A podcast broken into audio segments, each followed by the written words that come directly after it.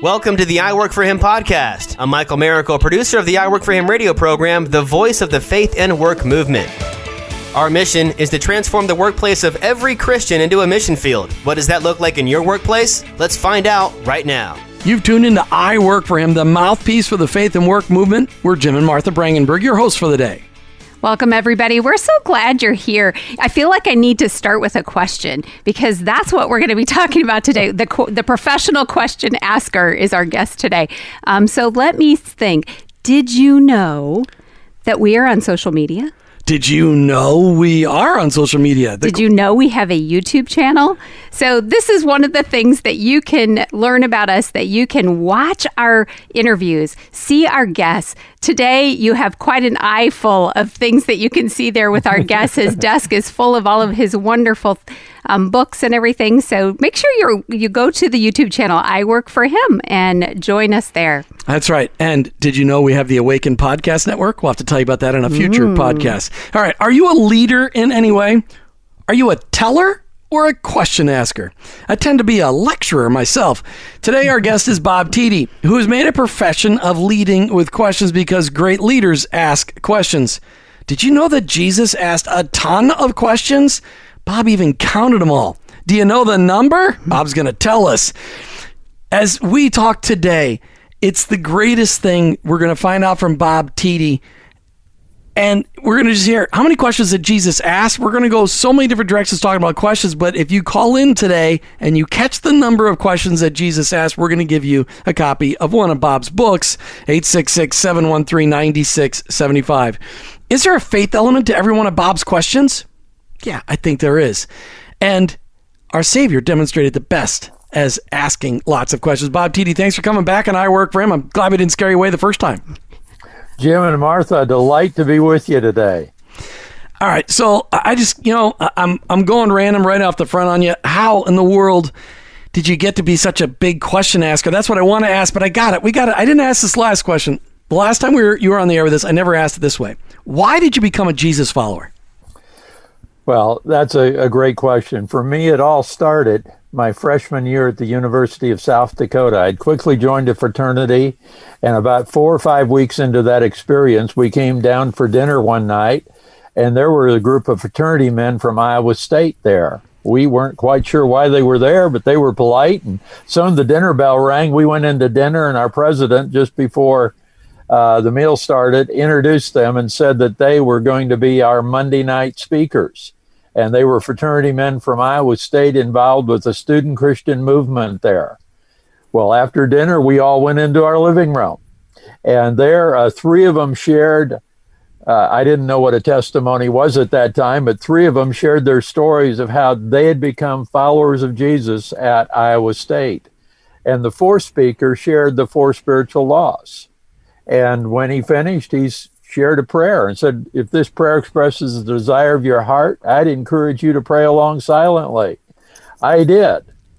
Fast forward, though, my next connection with, with Campus Crusade for Christ was the Chicago Christmas Conference, which took place three, four months later. And there's a story of how I how that all worked to get there. But the last night, the speaker said, Some of you come from campuses where we have no staff. That was true at the University of South Dakota.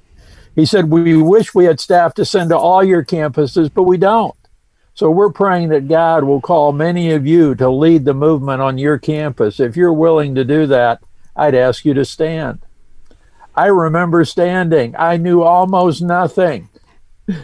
but I've heard later that the greatest ability any of us can give is availability. That's the only one I had. But when people say, How are you called to be a part of Campus Crusade for Christ? I said, Well, let me tell you the first step. It was that night at that conference. All the steps since then were a result of that. Maybe one more quick story. I remember Bill Bright asking, this was in a conference, so he was asking all of us. He said, What is the greatest thing that's ever happened to you? Well, if you become a follower of Christ, it's I know Christ is the greatest thing that's ever happened. Well, his second question, he was leading with questions, Jim and Martha. His second question is, What's the greatest thing you could do for another? Well, it would be to introduce them to Christ. And uh, all of those things together, when Sherry and I, my wife became a believer through Campus Crusade, also at the University of South Dakota. When we graduated, we joined the staff of Campus Crusade for Christ. That was 1971. It's uh, 49 years later. Obviously, your new friend Bob has no ability to get a new job.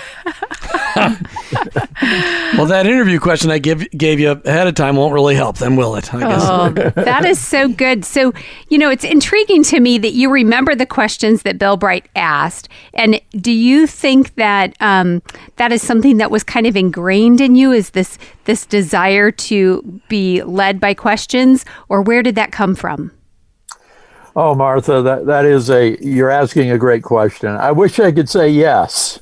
The truth is, and you know, the first chapter of my, my newest book, Now That's a Great Question, starts the first chapter is a confession. And in that book, I share that for most of my career, looking back, I realize now I was a benevolent dictator. And, and because my only paradigm of leadership was that a leader needed to tell, a leader needed to direct. And, uh, but I love my staff. And the benevolent part was I grew up in a home where I was taught to say please and thank you. So it wouldn't have been, hey, Martha, go do this. If, hey, Martha, could you please, hmm. you know, do this?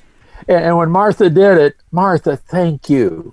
In fact, in a staff meeting, Martha, stand up. You all need to know how Mar- what Martha did this week. It was incredible. And and I don't want to say we didn't get anything done, but my only paradigm of leadership was that a leader needed to give direction.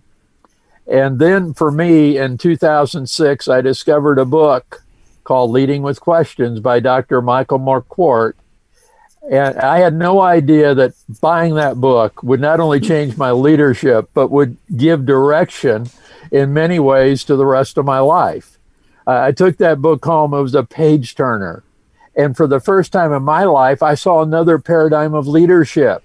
In fact, one that could be three to 10 times more effective by leading with questions, whereby, you know, if a leader feels like he or she has to have all the answers, they're only accessing one brain, and that's their own.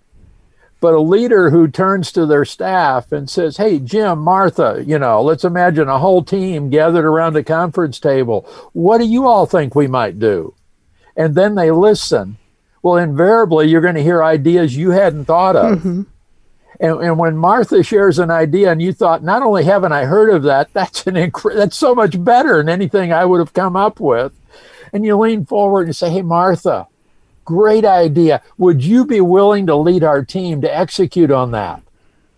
Wow, Martha, the Marthas of the world are not only going to feel like, wow, I'm appreciated, but the energy they're going to put forth on making sure the idea they had gets executed with excellence is going to be like 10 times greater than if Bob says, Martha, I need you to do, you know, what I said. And Martha's thinking, well, he's the boss. He writes the paychecks. Okay, but I think it's a bad idea. now, uh, we're talking today with Bob Tiede. Check him out online. His website is, well, I got to make sure I, I, didn't, oh my gosh, that was just terrible. I didn't Here we go. Let's see. Leading, leading with, with questions.com. questions.com. Oh, I was, I drew this total blank. Leadingwithquestions.com. I'm sorry about what that, What is the website? We could ask the question. Yeah, leadingwithquestions.com. And you can get a copy of his fantastic new book. Now, that's a great question. If you call into the listener line, 866 713 9675, and tell us the number of questions that Jesus asked out of the Gospels and it may be on a screen near you, and we may mention it later. We may mention it later on the podcast. How many questions did Jesus ask?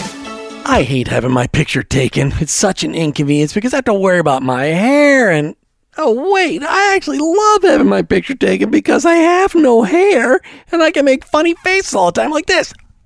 Check Martha and I out on Facebook and Instagram for all the latest on I Work for Him, and of course, those occasional last minute special event podcasts that we do, and funny pictures and conversations. Just search for I Work for Him. That's I Work, the number four, Him. All right, Bob. On our last show, you talked about being a teller. That was a great story. What kind of work are you doing today? Okay, you're technically of retired age. If you've been working at Cru for almost 50 years, you're of retirement age what keeps you going and what God, what's God got for you now?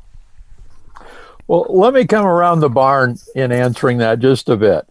Have Have you all ever heard that the word retire doesn't appear in the scriptures? Yeah, that's exactly. Unless you're a Levitical priest and it really was just a transition thing. That's correct. Okay. Well, the fact is, Bill Bright, I, I, remember him putting his arm around me once, and, and uh, I don't remember the context, but he was saying, Bob, you know, the word retired does not appear in the scriptures. Mm. Now, Jim, you actually referred to it. A couple years ago, I was reading through the Old Testament, every single verse. I came to the book of Numbers, I continued through Numbers, and I got to Numbers chapter 8, verse 24, and it was about the Levites.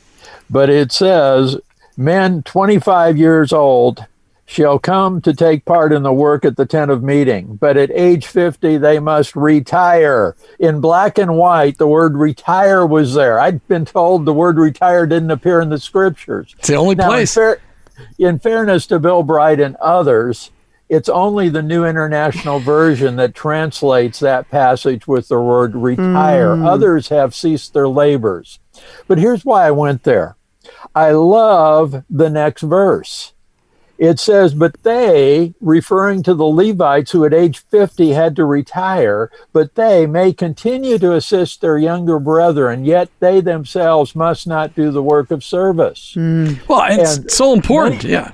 Yeah, many commentaries actually think that once they reached 50, it was the 50 plus year old Levites that went back and trained those in training from like 15 to 25 to be Levites.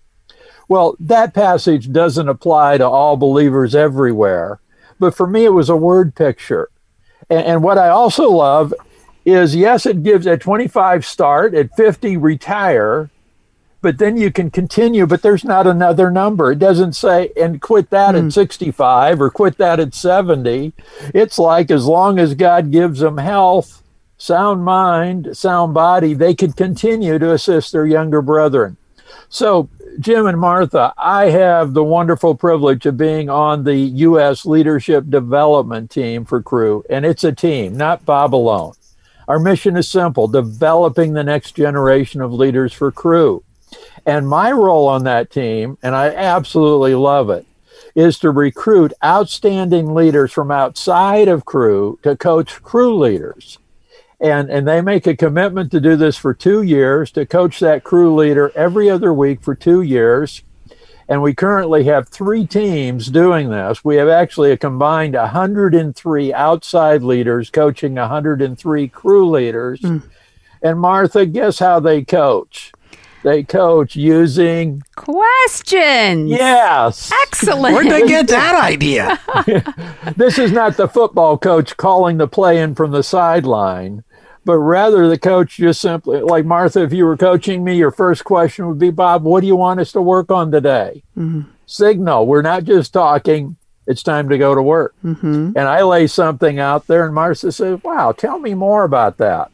And I'm thinking, well, Martha's interested. Well, she is, but she actually knows that if Bob will say more in answering her question, I'll begin to understand my problem better. and and then Martha will say, well, Bob, what's the goal? And if I say, well, I just like to get a little better, Martha will give a polite laugh, refer back to our training, and say, well, that sounds kind of like the weasel response. Give me a how much by when. In other words, a measurable goal. And what Martha's really helping me determine is the destination. Where do I want to go? Her next question would be, well, Bob, in relation to that, where are you at now? It's it's really like navigating a map. You got to know where you want to go, where you're at now. Mm-hmm. I realize with Garmin and navigation tools, it's not quite like it used to be, but it figures out where you are, but you have to tell it where you want to go. And then Martha say, well, Bob, what's your plan to get from here to there? And, and by just using a set of questions, Martha actually helps coach me and moves me down the line. Well, at any rate, the privilege of having 103 outside terrific leaders. They come from business, uh, education, military, government, nonprofits. They're all strong believers, but they're leading in one of those roles. Mm. That's so good. And what a great example. And I hope our listeners are, you know, thinking, how can I apply that maybe in what I'm doing today? And one of the ways that you can do that is by calling and getting copy of Now That's a Great Question. Call our listener line 866 713 9675 and make sure you tell us the number of questions that Jesus asked. but um, as also, I want to point people to the website because I know that they can re, um, get to a lot of your resources there, and that's leadingwithquestions.com. So, listeners, this is an, a resource that my goodness, it's a gold mine. So take advantage of it, use it in your own life, and then imagine how it can apply to all the people that you're leading as well, even in the family, right? Bob, don't you think that um, questions is a great way to open up conversation for family? Oh, a- absolutely. When somebody says, you know, Bob, I'm not a leader, do you have friends? Do you have family? You, you don't have to be in a leadership position in, in quotes mm-hmm. to make effective use of questions. I, I, know one mom, for example, one day it just occurred to her that every night the bedtime routine, she was saying, okay, you know, it's eight o'clock, time to get your pajamas on. Okay, now it's time to go brush your teeth. Now it's time to, we'll have the story. Now it's time to get into bed. Now it's time to say our prayers. And one night it just occurred to her, wait a minute she said to her children, It's eight o'clock. What do we do at eight o'clock?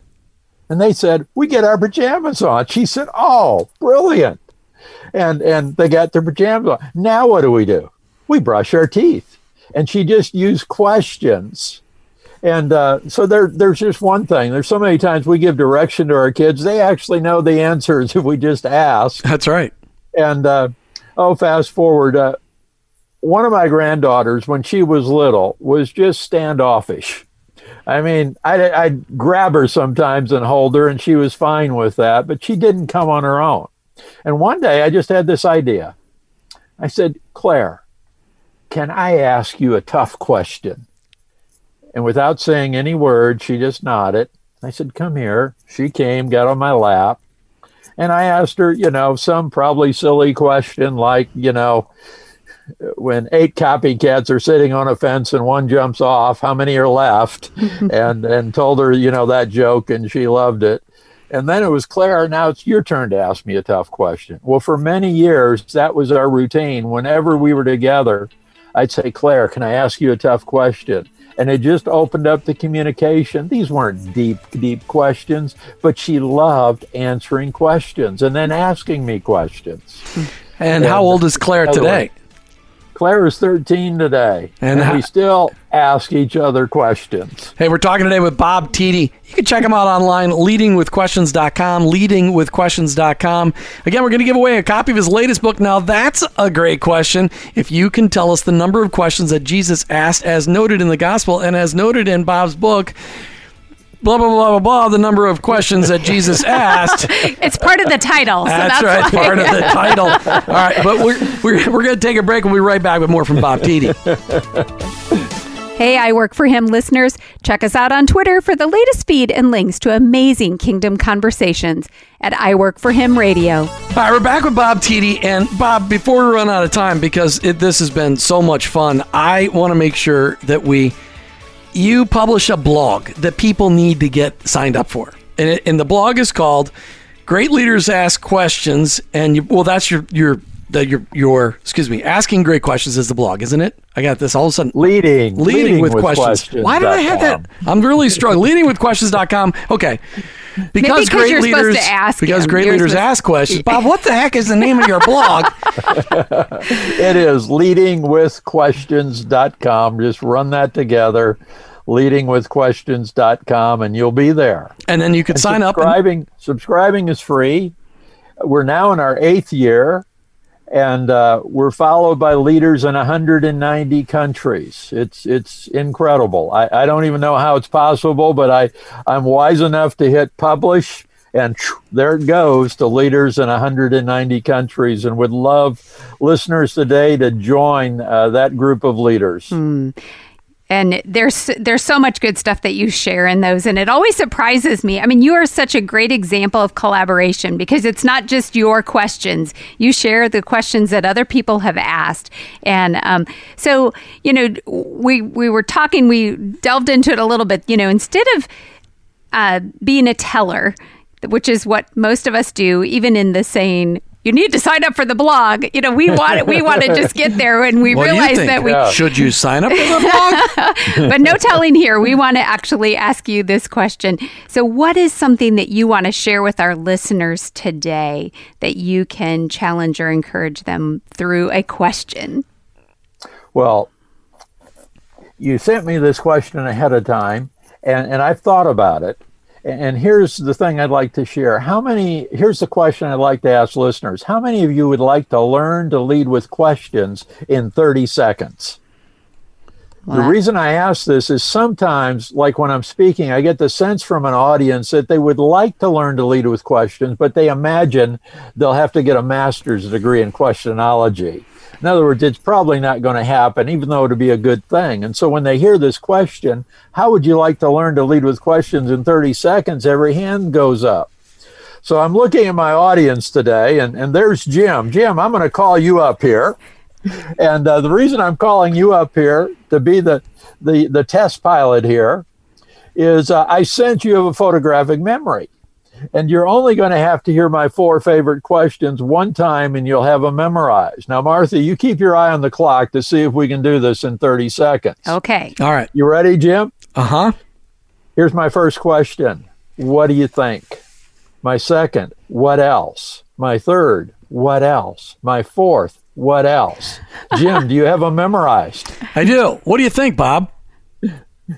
What else? What what what else? What else?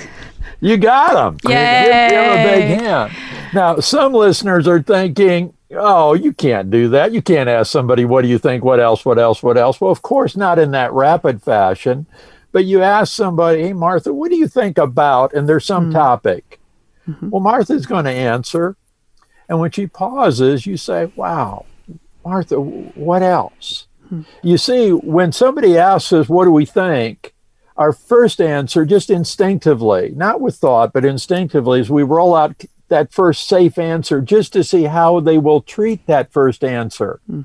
And if I ask Martha, what do you think? And she gives me an answer, and I say, well, Martha, that's stupid. Everyone knows that. Well, she's sorry she answered at all. That's right. I'm not going to get one more thing. Ever But out of her. You're Ever. never Yeah, going to get anything out of Not her. Not even the that. next time. That's right. But but when I say, "Wow, Martha, that's good," what what else? Well, Martha's thinking, you know, this Bob guy's smarter than I think. He actually appreciates what I shared, and she'll give me more.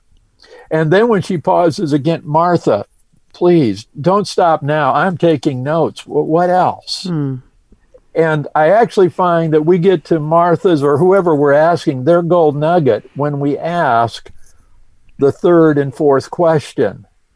And so, if you've been a leader or, or just a, a friend who tells and you'd like to learn to lead with questions, the cool thing is you don't have to memorize a bunch of long, complicated questions. It's as simple as asking somebody, What do you think we might do? And then when they pause, wow, what else and what else? And take that into your next conversation. Take that into your, if you are a leader, your next one on one conversation or the next time your team is sitting around the table. Gang, what do you think we might do? And then what else? And, you know, one of the little keys there, before I understood this, there were so many times I probably did ask people, Hey, Martha, what do you think? And she gave me that first answer. And I said, Oh, great. And I moved on. In other words, I never understood that the gold nugget was just had to dig Oh, just boy. a little mm-hmm. deeper to get there. Mm-hmm. And so I missed a whole lot of gold nuggets, I'm sure. So, Bob, you're always working on something, and as you say, you're not planning on retiring because you're not a Levitical priest, so therefore you don't qualify. What What's on tap for you in 2021? What, what big project are you working on? What What's God laid on your heart? Well, we have uh, two book projects that are being worked on. Uh, the first one is done. It's really at this point just a matter of uh, you know taking it through graphics and getting it all ready. And it's actually going to be a booklet, and it's going to be the little book of big leading with questions. Question or sorry, leading. I'm sorry. I'm champs. I have the title wrong the little book of big leading with questions quotes It's a book all about quotes on the value of either asking or listening to uh, to uh, asking questions or listening to answers. So the little, I'm sorry, the big book Well, Wow, I'm- okay. well, we I'm got it. like you. but people Yeah. build the. I'm sorry. It's, it's a disease. I don't know what the deal is today. Usually I get that stuff down, but people can find out more about it at leadingwithquestions.com. Bob, the last question of the day. The last question of the day, because we're, we're out of time, but I'm going on it anyway. Thanksgiving time, you always send out great questions, the best questions to ask around the table. Well, we didn't get you on the podcast before Thanksgiving, so we want to know what were the top two questions that people should have been asking around the Thanksgiving table in states where they could actually have Thanksgiving with other people Or on a Zoom call. or on a Zoom call because those questions we can maybe use around Christmas. So, what are the top two questions? What were your finalists for this year? We didn't have a contest this year, but we shared all 25 from the past years, and we had, in other words, five every year, mm-hmm. and we had we did it five years in a row. So these were the top 25, five from each year. But I took a look, and my two favorite, not necessarily saying these are the top of all 25, but my two favorite. One is who would benefit from getting a text from you right now thanking them for something they've done for you or something they've taught you. Hmm. And and just even that activity of pull out the phone and right now text them and just say thank you. The the second question I loved is think ahead to next Thanksgiving. What are you hoping that you'll be able to thank the Lord for one year from now hmm. at next Thanksgiving? Wow. Great questions. Bob Tiede, as always, so much fun. Check out Bob online, leading, leadingwithquestions.com, leadingwithquestions.com. Bob Tiede, thanks for being on I Work for Him today. Jim and Martha, it's been my pleasure. This has been lots of fun. You all are great hosts. Well, thank you. You've been, you've been listening to I Work for Him with your host, Jim and Martha Brangenberg. We're Christ followers, and our workplace, it's our mission field. But ultimately, I, work, for him.